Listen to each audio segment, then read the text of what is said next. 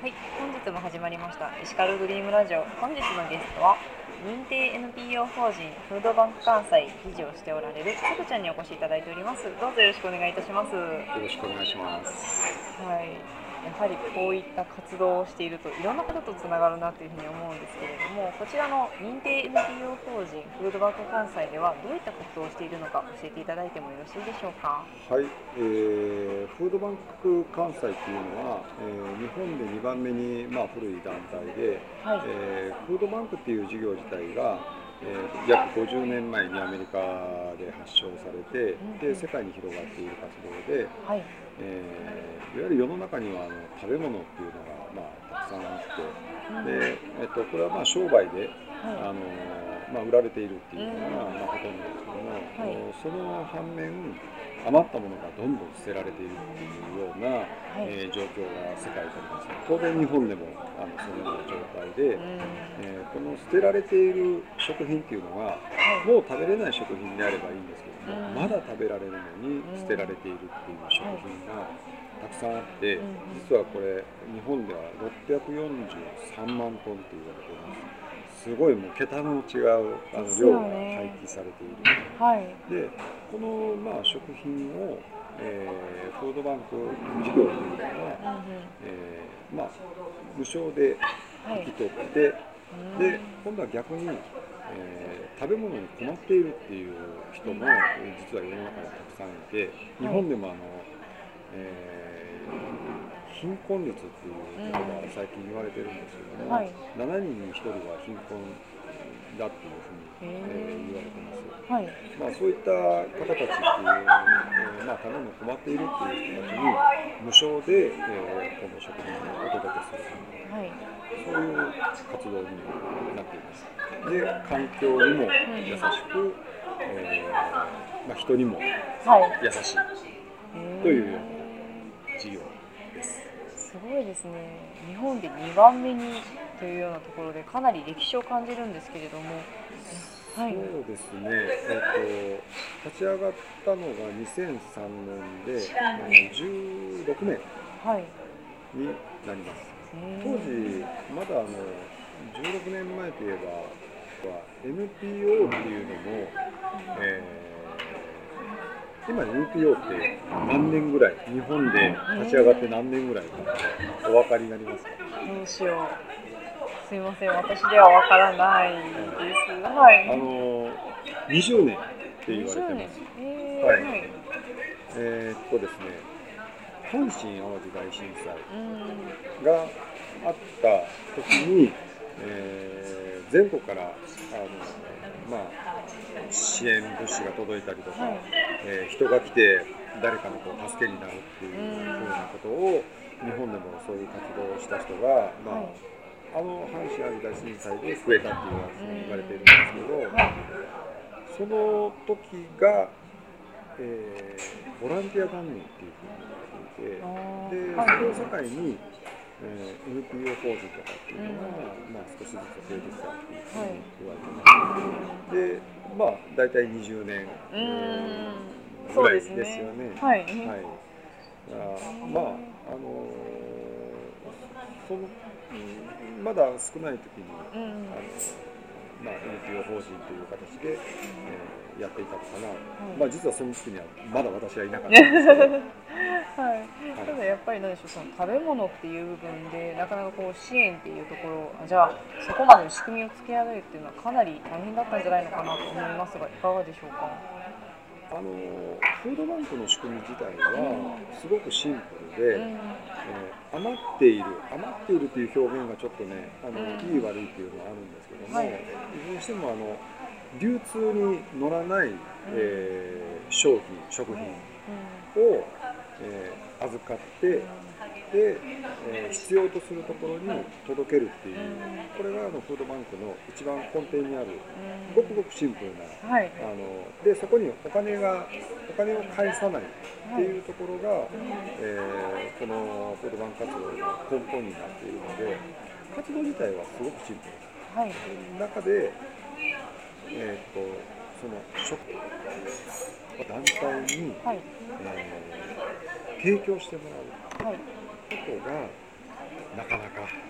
ちょっと難しいでしょうか。あの特に皆さん十数年前、えー日本の会社はゼロ社でした。提供してくれる会社が、ははいゼロ社。一社もなかったですそこから今のところまでってかなり本当に大変だったんじゃないでしょそうですねあの基本的に日本でコードバンクが立ち上がったのは、えーコストコさんであったり、はいい、わゆる外資系の飲食業界、はいネスレさんうか。ハイツさんうん。はい。というようなそういう外資系の企業が、えー、と提供するとそれはその他のあの欧米諸国でも、各国でこう提供しているっていうのが今まで、あのあったので。日本でも同じように、まあ、提供されてきた。それを足がかりに少しずつこうあの増やしていかないといけないっていうことでやっていたんですけどまあ56年前ぐらいからですかね、はいやっと日本の企業も、はいはい。提供してもらえるようになったのが日の目を見ていただけるようになってきたっていう感じですか。はいはいなるほど。やっぱりそういった思いがやっぱりつぶちゃんの石川県もったいないをハッピーにっていうところにもつながっていくんでしょうか。あ いろいろはい。あ時間の都合ですよね。はい。はいそうですね。あのーそうですね、もったいないって、本当に現場にいると、も。ったいないっていう言葉がまず先に出てくるので、すっごい排気量なんですよね。ですよね、はいやはり先ほどお聞きした600約50万トンっていうものは本当に一つの国が救えるんじゃないのかっていうぐらいのあ食料ですよね。ですね。あの国連で、うんあの国連というか、えっ、と、えっ、と世界の食料を、うんあの貧困国に提供している量っていうのが、約360万トン。はい、だからそれ超えてますねあそうなんですよ。倍近く。はい、はい。すごい量ですね、やっぱりそう考えると、どれだけ、まあ、やはり世界の情勢であったりとか、日本の国内のこのちょっと状況っていうのがちょっと乖離しているのかっていうところが、うんはいそうですよね。思いますねそうですね。だからそそのあたりをほとんどの人がまあ認識してないっていうのがベースにあって、あの